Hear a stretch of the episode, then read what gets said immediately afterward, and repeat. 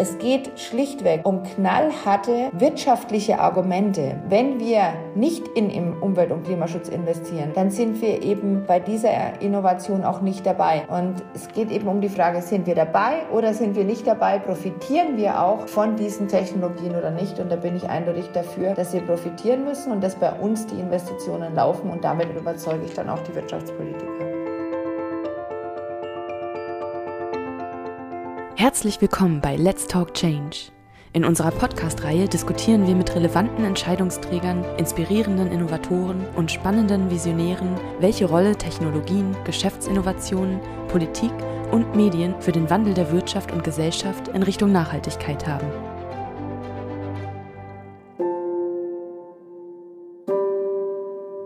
Mein Name ist David Wortmann. Nach SPD, FDP und Grünen-Politikern spreche ich nun mit der Unionspolitikerin Anja Weisgerber.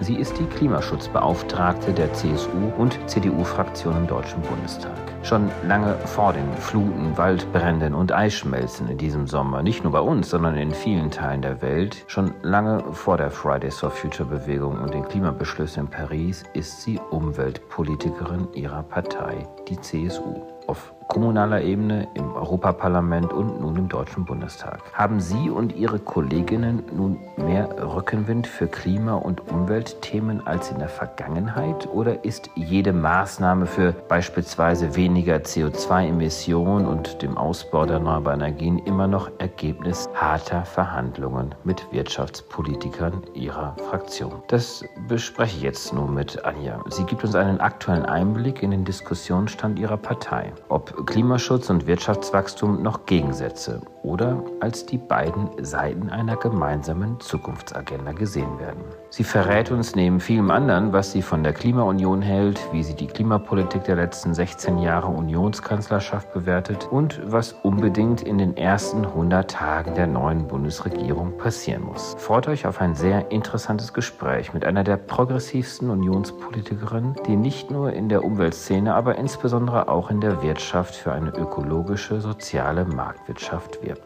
Kurz noch in eigener Sache. Teilt und bewertet gerne unsere Podcast-Gespräche und Episoden von Let's Talk Change. So können sich noch mehr Menschen einen aktuellen Überblick und Inneneinsichten verschaffen zu den Akteuren und Prozessen, die den Wandel zur ökologischen Transformation unserer Gesellschaft beschleunigen. Aber nun viel Spaß bei meinem Gespräch mit Anja Weisgerber. Ja, hallo Anja Weisgerber. Grüß dich. Herzlich willkommen bei Let's Talk Change. Hallo David.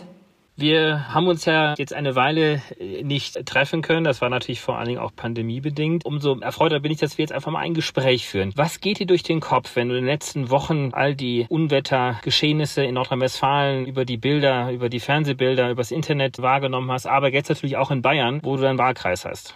Das macht mich sehr betroffen. Der Klimawandel ist wirklich in der Mitte der Gesellschaft angekommen. Das hat man in den letzten Jahren schon an den Dürresommern gemerkt. Die Landwirtschaft leidet, die Wälder sind sehr stark in Mitleidenschaft gezogen und zwar nicht nur die Nadelbäume, sondern auch die Laubbäume. Und die Zunahme der Extremwetterereignisse, dieser starken Unwetter, die hat natürlich schon auch etwas mit dem Klimawandel zu tun. Das ist nicht nur Wetter, sondern die Wissenschaftler sagen, sagen, dass die Häufung einfach klar mit dem Klimawandel in Verbindung gebracht wird. Und das zeigt natürlich, dass die Folgekosten des Nichthandelns dann auch in Zukunft sehr, sehr hoch sein werden. Es ist ja so, dass auch die Versicherer sagen, dass nur die Schäden, die im Juni schon eingetreten sind, über eine Milliarde ausmachen. Nicht auszudenken, was es jetzt auch bedeutet. Es sind ja auch Menschenleben, die ausgelöscht wurden. Und deswegen, wir müssen uns anpassen an den Klimawandel, aber wir müssen natürlich auch unseren unseren Klimaschutzweg, den wir jetzt schon sehr ehrgeizig eingeschlagen sind, ambitioniert fortsetzen. Du bist ja schon etwas länger in der CSU. 2004 bist du ins Europaparlament gewählt worden für die CSU. Die wissenschaftlichen Erkenntnisse um den Klimawandel sind ja auch schon sehr, sehr lange bekannt. Viele, viele Jahrzehnte eigentlich. Hast du das Gefühl, dass jetzt dann doch nochmal eine andere Wahrnehmung innerhalb deiner eigenen Partei stattgefunden hat? Weil andere Eindrücke jetzt auf einmal auf die Partei, auf deine Kolleginnen und Kollegen jetzt auch einströmen. Wie hat sich deines Erachtens die Notwendigkeit, klimapolitisch zu agieren, sich geändert in den letzten 20 Jahren? Die Wahrnehmung Wahrnehmung in der Bevölkerung ist sehr stark, es ist in den Jahren vor 2019 nichts passiert. Das stimmt so aber auch nicht. Wir haben uns schon ehrgeizige Klimaziele gegeben für das Jahr 2020. Wir haben ein Klimaschutzprogramm 2020 schon aufgelegt mit Maßnahmen in allen Sektoren. Aber die Wahrheit ist natürlich, wir haben in den letzten zwei Jahren massiv an Tempo zugelegt. Wir haben ein umfassendes Klimaschutzpaket beschlossen 2019, das es so in der Geschichte der Bundesrepublik noch nicht gegeben hat. Die Instrumente, die wir dort auf den Weg gebracht haben, nämlich das Klimaschutzgesetz mit einem Kontrollmechanismus, einem umfassenden Maßnahmenpaket mit insgesamt 80 Milliarden Investitionen in Klimainnovationen und die moderate CO2-Bepreisung. Dieser Dreiklang, der wirkt jetzt auch. Wir haben nämlich unser Klimaschutzziel 2020 allen Unkenrufen zum Trotz erreicht. Und das möchte ich doch nochmal auch in der Antwort an den Anfang stellen. Trotzdem gilt es jetzt auf jeden Fall nochmal einen Zahn zuzulegen. Und deswegen haben wir ja unser Klimaschutzgesetz auch nochmal reformiert und wollen jetzt schon fünf Jahre früher, 2045, klimaneutral werden in Deutschland und haben auch nochmal mit weiteren Maßnahmen nachgelegt, die nochmal acht Milliarden Euro ausmachen. Und es gilt jetzt auch, was die Technologie, was die Innovation angeht, sich an die Spitze der Bewegung zu setzen, um auch Vorteile für die Wirtschaft und auch für die Arbeitsplätze zu heben und gleichzeitig auch beispielgebend als Industrienation dann auch weltweit zu sein. Du bist ja Beauftragte für Klimaschutz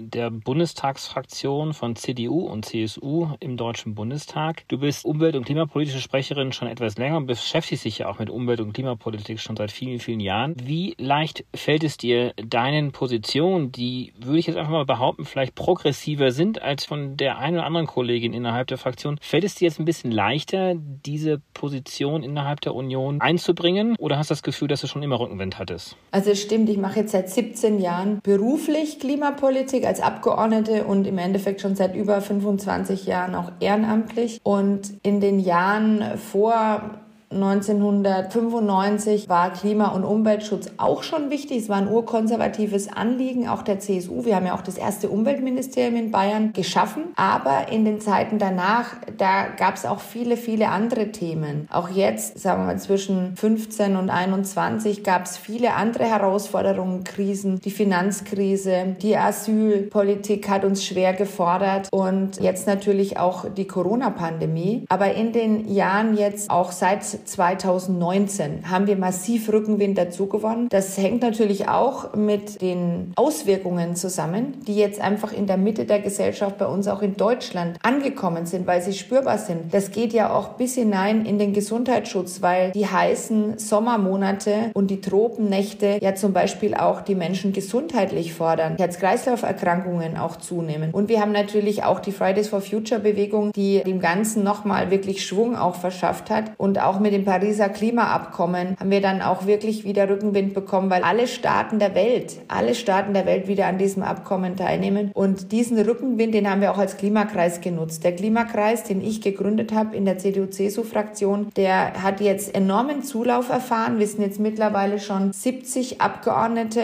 die Teil dieses Klimakreises sind und die sich dem Thema auch ein Stück weit verschrieben haben. Das zeigt, dass wir auch in der Fraktion enormes Gewicht haben und das hat sich niedergeschlagen geschlagen, sowohl im Klimaschutzpaket als auch im Konjunkturprogramm, als auch jetzt in der Umsetzung der Änderungen am Klimaschutzgesetz. Also wir haben Rückenwind durch die drei Faktoren Fridays for Future, durch die Auswirkungen des Klimawandels und weil das Bewusstsein sich einfach auch dann damit verändert hat. Du hast gerade in einer Antwort durchblicken lassen, dass es in den letzten 20, 25 Jahren noch andere Herausforderungen gab. Wirtschaftliche, die Pandemie hast du angesprochen, Flüchtlingsthemen. Wenn du das mal nach vorne projizierst, hast du so ein bisschen die Befürchtung, dass wenn wieder andere Themen hochkommen, dass das Klimathema dann wieder so ein bisschen in den Hintergrund rücken kann? Oder hat die Politik, haben deine Kolleginnen und Kollegen, vielleicht auch die Gesellschaft insgesamt verstanden, dass dann doch viele der großen Krisen, mit denen wir es ja auch zu tun haben, dann manchmal auch indirekt und direkt mit dem Klima zu tun haben, dass quasi das Thema Klimapolitik doch ein Dauerthema bleibt. Also ich bin zuversichtlich, dass erkannt wurde, auch von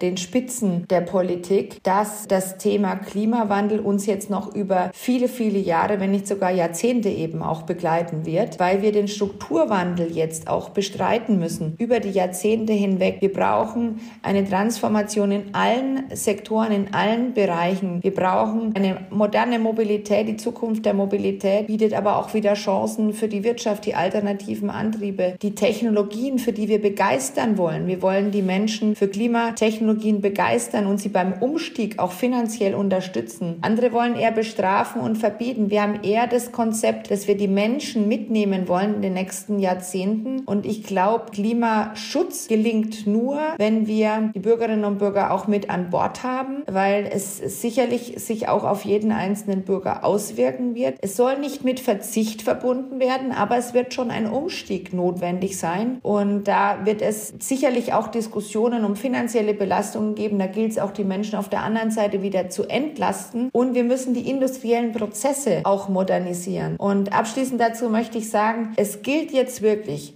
sich auch an die Spitze der Bewegung zu setzen. Ich bin der festen Meinung, Klimaschutz geht nicht gegen die Wirtschaft und gegen den Mittelstand, aber ich bin auch der festen Meinung, ohne Klimaschutz und ohne Umwelttechnologien wird es kein wirtschaftliches Wachstum mehr geben, weil alle Staaten der Welt sehr stark in diese Zukunftstechnologien investieren. Anja, wir versuchen ja in diesem Podcast Let's Talk Change auch so ein bisschen zu verstehen, wie politisches Handeln entsteht, wie Entscheidungen entstehen und wie sozusagen auch die Mechanik innerhalb der Politik ist ist, bevor ich jetzt versuche auch nochmal nachzufragen, auf welcher Basis du dein Wissen beziehst, auf welcher Basis du deine politischen Entscheidungen auffällst, nochmal zurück so ein bisschen die Vergangenheit. Ihr habt aus eurer Fraktion heraus 2005 eine Kollegin, eine Bundestagsabgeordnete zur Bundeskanzlerin gewählt. Angela Merkel, die Naturwissenschaftlerin ist, die sehr, sehr früh auch immer wieder in Zitaten bekannt gegeben hat, wie sehr sie sich mit dem Phänomen Klimawandel beschäftigt hat, dass sie auch die Dramatik versteht. Dennoch haben wir jetzt eine Kanzlerschaft, die über viele, viele Jahre gehalten hat. Und man hat den Eindruck, trotz all der Dinge, die ja passiert sind, ohne Zweifel, dass dann doch zu wenig passiert ist. Und das hat sie ja selbstkritisch in den letzten Pressekonferenzen auch gesagt, dass es dann doch zu wenig passiert ist. Wie erklärst du dir das, dass man mit einer Bundeskanzlerin an der Spitze, die so von dem Thema augenscheinlich überzeugt ist, am Ende eingestehen muss, dass man nicht ausreichend gemacht hat?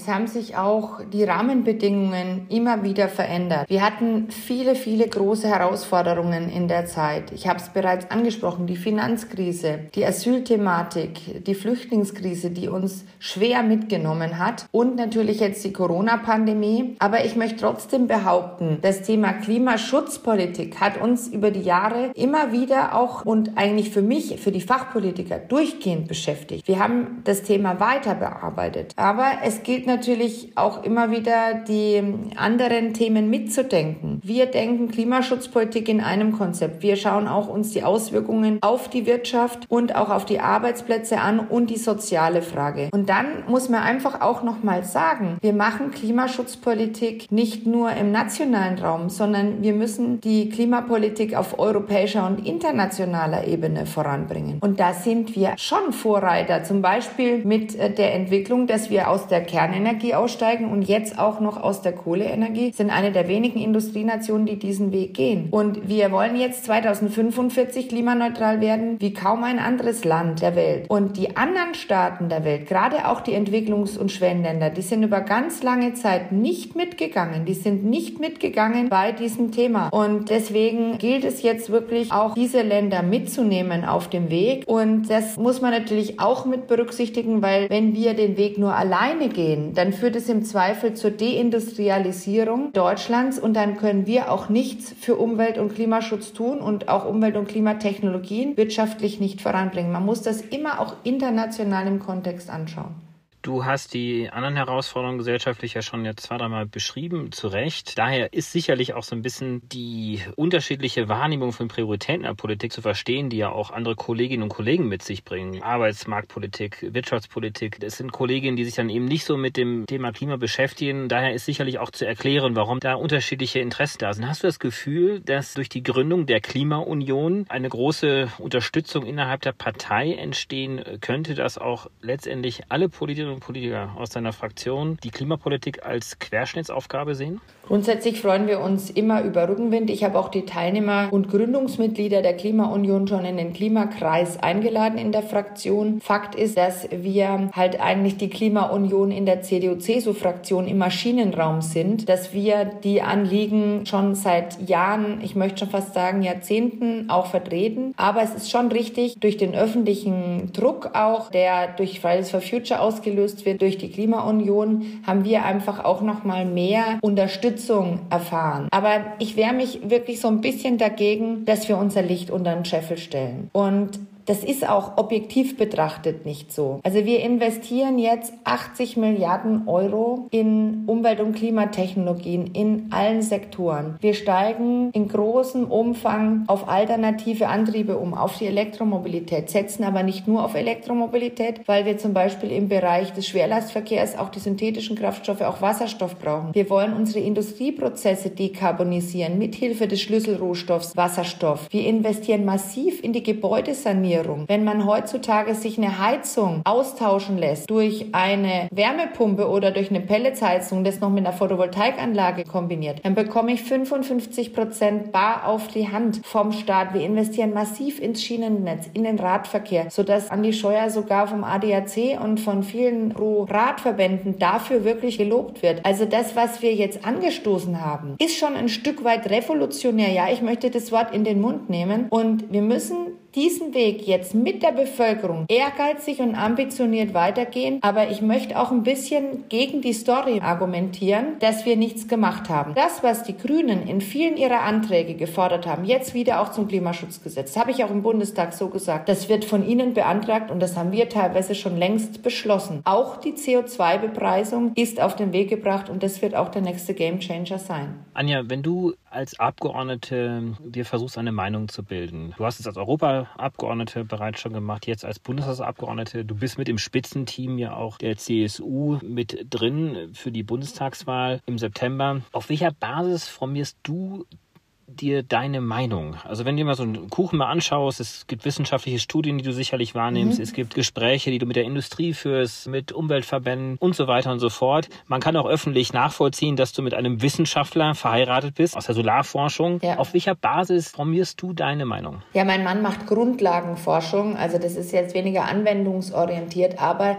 deswegen absolut nur wissenschaftlich geprägt, ohne irgendwelchen wirtschaftlichen Hintergrund oder wirtschaftliche Interessen. Und das ist natürlich auch etwas, was mich in den Gesprächen zu Hause prägt. Deswegen habe ich auch intensiven Austausch mit vielen Klimaforschern, mit Professor Schellenhuber, mit Professor Edenhofer, mit dem Potsdam Klimainstitut, MCC, mit auch der Leopoldina, Professor Haug. Also ich tausche mich da sehr, sehr intensiv mit der Wissenschaft aus. Natürlich auch mit anderen Verbänden, Agora Energiewende, aber auch Naturschutz- und Umweltverbänden. Aber ich tausche mich auf der anderen Seite auch auch mit der Wirtschaft aus, mit dem BDI, mit der Industrie, mit der Automobilindustrie. Das ist etwas, was ich aus dem Europaparlament mitgenommen habe. Ich habe dann oft auch alle Beteiligten an einen runden Tisch gesetzt und wenn ich dann auch gemerkt habe, wie die Argumente hin und her flogen, dann konnte ich auch sehen, wo können wir Kompromisse, wo können wir gemeinsame Wege gehen. Und es gibt ja auch zum Beispiel die Stiftung 2 Grad, die Unternehmen, die sich da auch an die Spitze der Bewegung setzen, mit denen ich mich da intensiv austausche. Also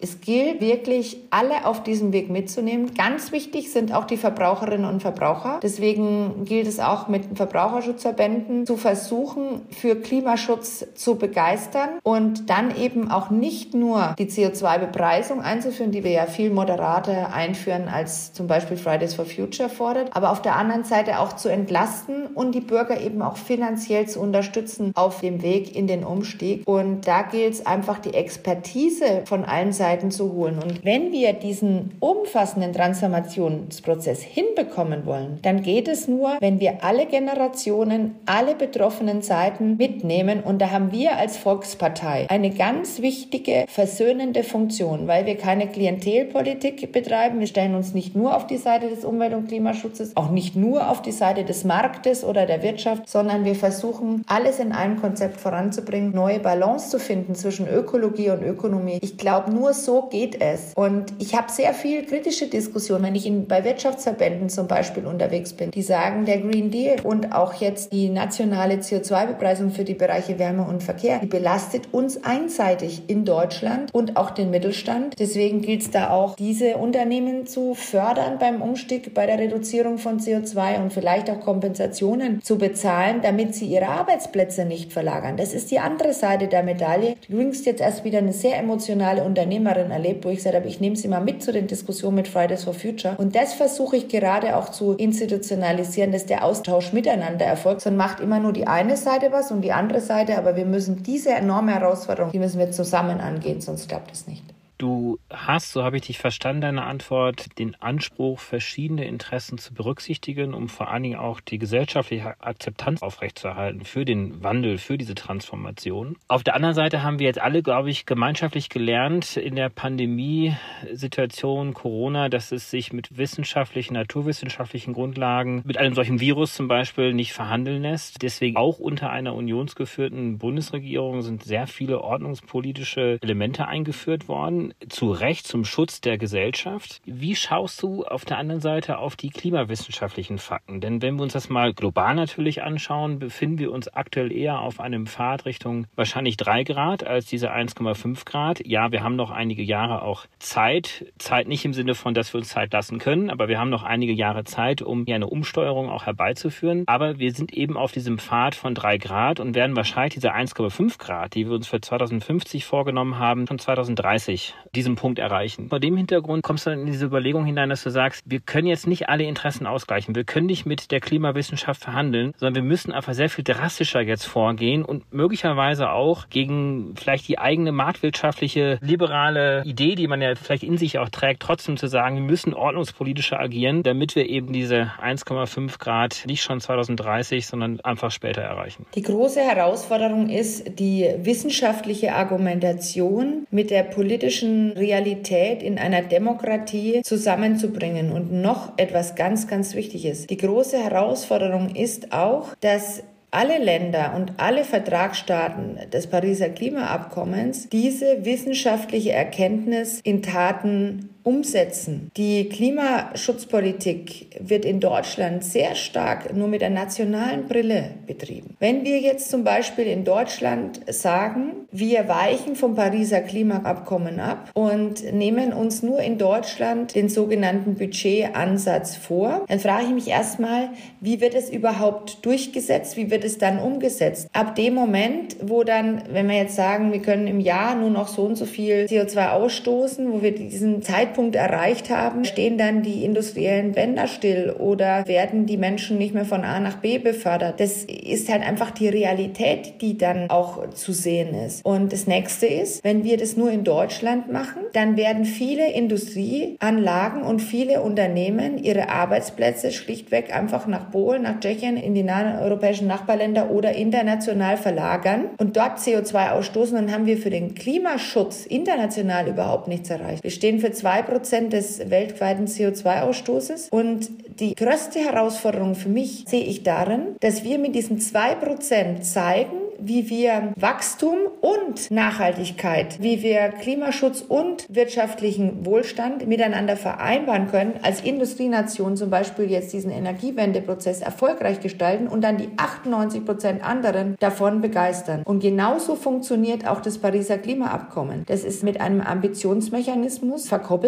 Das heißt, man ist ja gescheitert damals, indem man jetzt Ordnungsrecht und Grenzen von oben einfach beschlossen hat. Dann waren am Ende nur noch 37 Staaten der Welt dabei und nicht mehr die knapp 200 Staaten. Und man hat es umgewandelt, ein Klingelbeutelprinzip. Das heißt, alle Vertragsstaaten bringen das ein, was sie zu leisten bereit sind und müssen immer ambitionierter werden. No backlighting. Sie müssen immer wieder ambitionierter werden. Es gibt alle fünf Jahre und auch regelmäßig mit den Klimakonferenzen das Stocktake. Und dann müssen sie durch den öffentlichen Prozess immer wieder unter Druck gesetzt werden, dass sie ambitionierter werden. Und wir müssen auch, dafür bin ich sehr stark, neben den nationalen Klimaschutzmaßnahmen, die wir ergreifen müssen, um unser eigenes Ziel zu erreichen, vielleicht sogar noch ambitioniertere Ziele uns vornehmen und dafür dann aber auch Maßnahmen in Industrie- und Schwellenländern ergreifen und diese Maßnahmen müssen bei uns anrechenbar sein. Das hat eine Win-Win-Situation, denn wir bekommen die anderen Staaten auch auf den Kurs, auf den Weg. Und das ist mir ganz wichtig, dass man eben nicht nur mit der nationalen Brille jetzt draufschaut und sagt, wir müssen jetzt Ordnungsrecht pur machen in Deutschland. Das führt zur Deindustrialisierung. Das führt dazu, dass der Klimaschutz weltweit nicht gelingt. Davon bin ich fest überzeugt. Und nur wenn wir zeigen, es geht beides zusammen, nehmen wir dann auch die Staaten mit, die ihre Wirtschaft jetzt gerade aufbauen wollen. Das ist die große Herausforderung.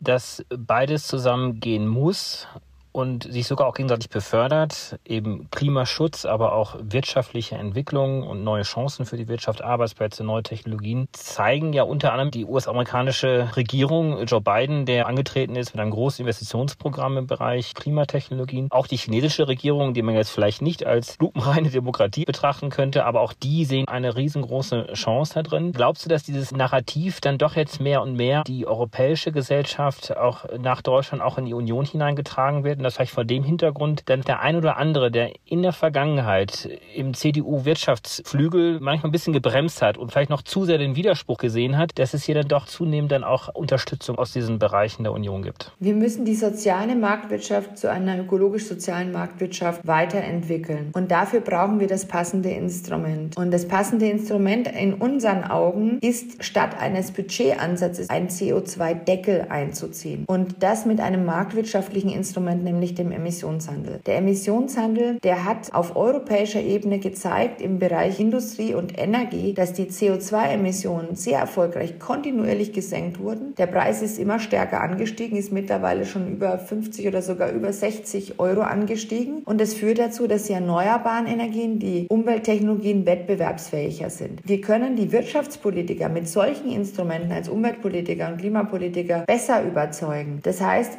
wir sollten diesen Weg konsequent weitergehen. Und es ist uns jetzt gelungen, da bin ich ein Stück weit stolz, dass wir auch in Deutschland dieses Instrument jetzt in den Bereichen einführen, wo wir noch nicht so gut auf Kurs sind, nämlich bei Wärme und Verkehr. Und es ist uns weiterhin gelungen, dass wir mit diesem Beispiel auch Schule gemacht haben auf europäischer Ebene. Und Ursula von der Leyen jetzt vorgeschlagen hat, auch auf europäischer Ebene den Emissionshandel auszuweiten auf die Bereiche Wärme und Verkehr. Das heißt, es ist sogar andersherum, dass wir in Deutschland eigentlich Vorreiter bezüglich der Anwendung solcher Instrumente sind und die Europäische Union jetzt auch dank der guten Verbindung zwischen Ursula von der Leyen und Merkel nachgezogen sind. Und der Emissionshandel kann uns auch auf internationaler Ebene weiterbringen. Es gibt in China jetzt auch ein Emissionshandelssystem, das ist noch nicht vergleichbar mit unserem europäischen. Es ist nur für manche Bereiche, ich glaube nur für den Bereich Energie jetzt in Teilen eingeführt und es sollte aber auch weiter ausgebaut werden und es sollte auch weniger kostenlose Zuteilungen geben, auch in den USA. Es gibt es in manchen Staaten, Bundesstaaten Emissionshandelssysteme und in vielen anderen der Welt auch. Und das Ziel muss sein, dieses Emissionshandelssystem dann schließlich zu vernetzen. Und dann wird auch ein Schuh draus, dass man sagt, die Wirtschaft profitiert dadurch, dass sie in Umwelt- und Klimainvestitionen auch Geld reinsteckt und das eben durch das Instrument Emissionshandel, weil sich dann diese Investition auch amortisiert über die Zeit. Und ja, Joe Biden hat mit seiner Ankündigung zwei Billionen US US-Dollar in saubere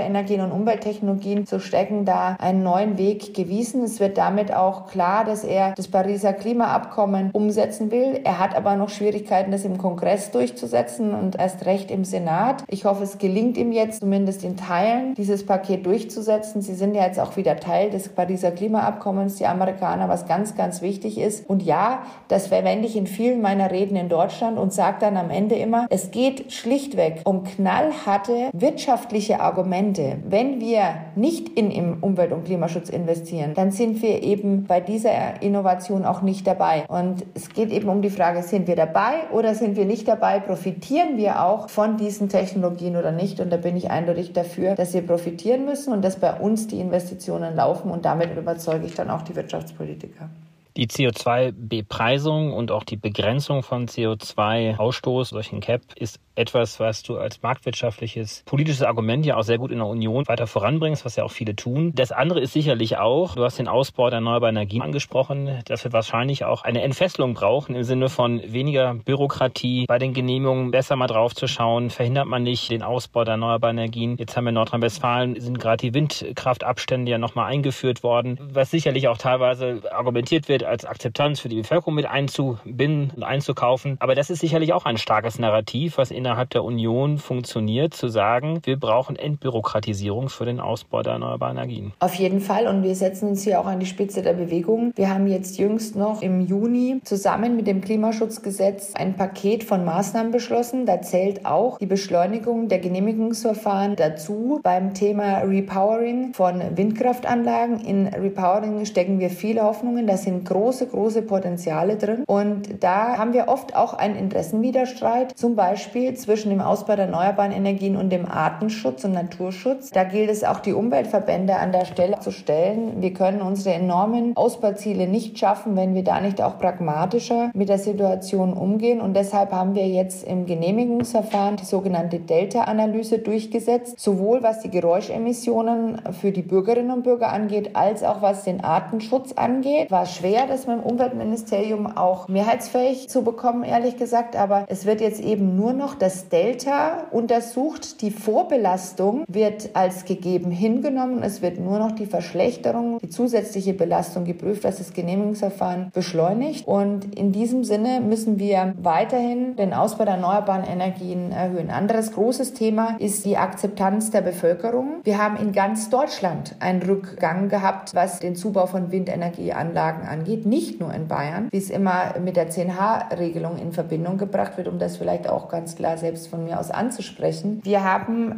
deshalb jetzt auch auf Bundesebene eine finanzielle Beteiligungsmöglichkeit der Kommunen beschlossen. Früher war es so, wenn ein Kernkraftwerk in einer Gemeinde entstanden ist, dass auch die Gemeinde wirtschaftlich sehr stark davon profitiert hat. Diesen Weg möchte ich jetzt auch gehen beim Thema Windkraft. Deswegen ist die finanzielle Beteiligungsmöglichkeit jetzt da. Und auch beim Thema Freiflächenphotovoltaik haben wir beschlossen. Denn es ist wichtig, die Akzeptanz der Bevölkerung herzustellen, auch genossenschaftliche Projekte zu stärken. Wir brauchen eine Verdreifachung, eine Vervierfachung des Ausbaus der erneuerbaren Energien. Und das geht nur, wenn wir diesen Weg auch gemeinsam mit den Menschen gehen. Wir steuern auf eine Bundestagswahl hinzu. Wir haben schon erwähnt, dass du Teil des Spitzenteams der Bayern bist. Du hast selber auch erwähnt, wie viel ich zum Ende dieser Legislaturperiode vorgelegt habe mit dem Klimaschutzprogramm. Was gehört denn für dich jetzt noch in ein 100-Tage-Sofortprogramm mit Bezug zum Klimaschutz hinein? Oder würdest du die Meinung vertreten, jetzt ist erstmal einiges auf den Weg gestellt worden und jetzt warten wir erstmal ab, äh, ob das alles so greift? Ganz wichtig ist, dass wir den Kontrollmechanismus des Klimaschutzgesetzes weiterhin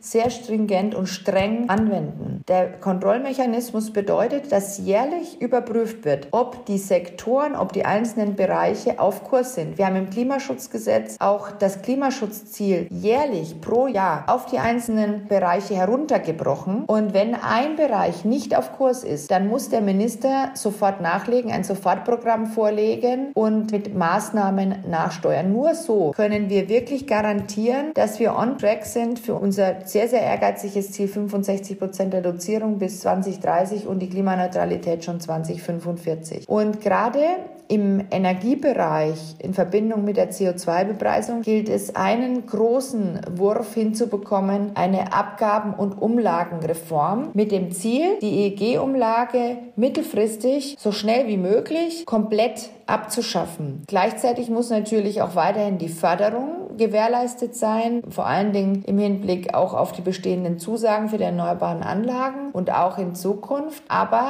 wir müssen die Einnahmequelle verschieben und durch die CO2-Bepreisung und die ansteigenden Einnahmen durch die CO2-Bepreisung dann auch die Investitionen im EEG und auch die Zusagen, die Förderzusagen im EEG deckeln und decken. Und gleichzeitig brauchen wir eben die Abschaffung der EEG-Umlage, um den Strompreis deckeln zu können und auch, wenn möglich, zu reduzieren, Entlastung auch der Bürger hier zu erreichen. Denn wenn wir jetzt in allen Bereichen oder in sehr vielen auf den Stromsektor umsteigen, auf die Wärmepumpe, auf das Elektroauto, dann müssen wir auf der anderen Seite auch schauen, dass der Strompreis nicht durch die Decke schießt, sondern dass die Bürger da eben auch entlastet werden können. Und deshalb gilt es, diese umfassende Reform anzugehen. Es gilt auch, dann die Rahmenbedingungen bezüglich der Netzentgelte zu verändern. Wenn wir jetzt überall im ländlichen Bereich, im ländlichen Raum massiven Zubau von erneuerbaren Energien brauchen, dann müssen wir auch die Verteilnetze ausbauen. Und das führt oft dazu, dass die Menschen im ländlichen Raum stärker und höhere Netzentgelte bezahlen müssen. Und das muss zum Beispiel auch verteilt werden auf mehrere Schultern. Es kann nicht sein, dass der ländliche Raum nur mit Belastungen verbunden ist, sondern da zählt ja auch die Partizipation, die finanzielle Beteiligungsmöglichkeit für die Kommunen dazu. Aber da müssen wir uns auch die Netzentgelte anschauen. Und wir müssen die Speichertechnologien voranbringen, die Wasserstofftechnologie. Wir müssen die Infrastruktur diesbezüglich aufbauen. Ist auch ein Riesenthema. Und natürlich den Ausbau der erneuerbaren Energien vorantreiben und weiterhin auch die Anreize in dem Zusammenhang stärken. Wir wollen zum Beispiel die steuerliche Förderung der energetischen Gebäudesanierung, die wir momentan nur für das selbstgenutzte Haus haben, ausweiten auf Gewerbedächer, auf Mietswohnungen. Und es gilt natürlich auch den Emissionshandel auf europäischer Ebene weiterzuentwickeln und jetzt den Green Deal auch aktiv zu begleiten. Und etwas ganz Wichtiges habe ich noch vergessen, und zwar ist es die Klimaanpassung. Es gilt natürlich, das haben uns jetzt die Hochwasserkatastrophen auch gezeigt, sich anzupassen an den Klimawandel und sich Hochwasser festzumachen. Und deswegen müsste Förderung noch stärker auch in zum Beispiel einen Hochwassertüv laufen, wenn ich auch meine Keller hochwasserfit mache,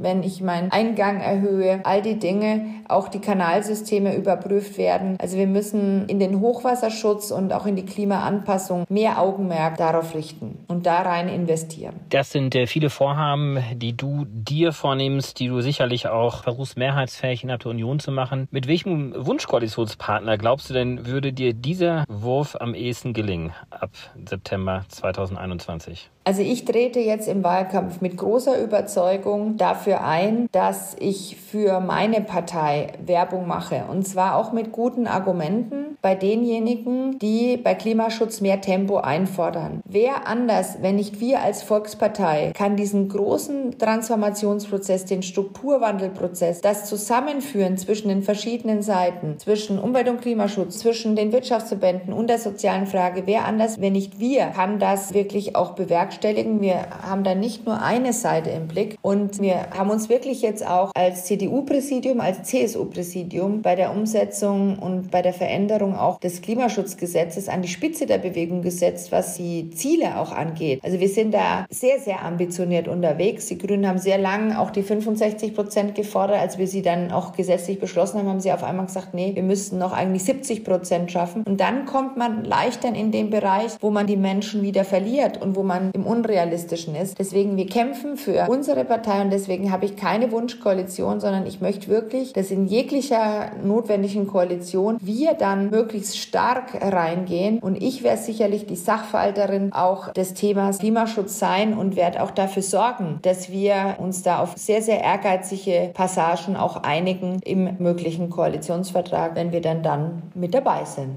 Anja, ganz, ganz herzlichen Dank für das tolle und auch offene Gespräch mit dir. Du hast viele Einblicke gegeben, nicht nur in dein Denken und wie du die Themen siehst, sondern auch so ein bisschen in die Mechanik deiner eigenen Fraktion, des politischen Betriebs hinein. Und wir haben aus der letzten Antwort sicherlich raushören können, dass ihr koalitionsfähig seid, zumindest demokratischen Parteien, die im Deutschen Bundestag vertreten sind, mit dieser Agenda. Und ich freue mich auf ein baldiges Wiedersehen mit dir. Ich freue mich auch. Vielen Dank nochmal für die Einladung und für das gute Gespräch. Danke dir. Herzlichen Dank fürs Einschalten. Wir hoffen, dass Sie beim nächsten Mal bei Let's Talk Change wieder dabei sind. Dieser Podcast wird realisiert durch DWR ECO, einer internationalen Cleantech-Beratung für Kommunikation, Politikberatung und Geschäftsstrategien.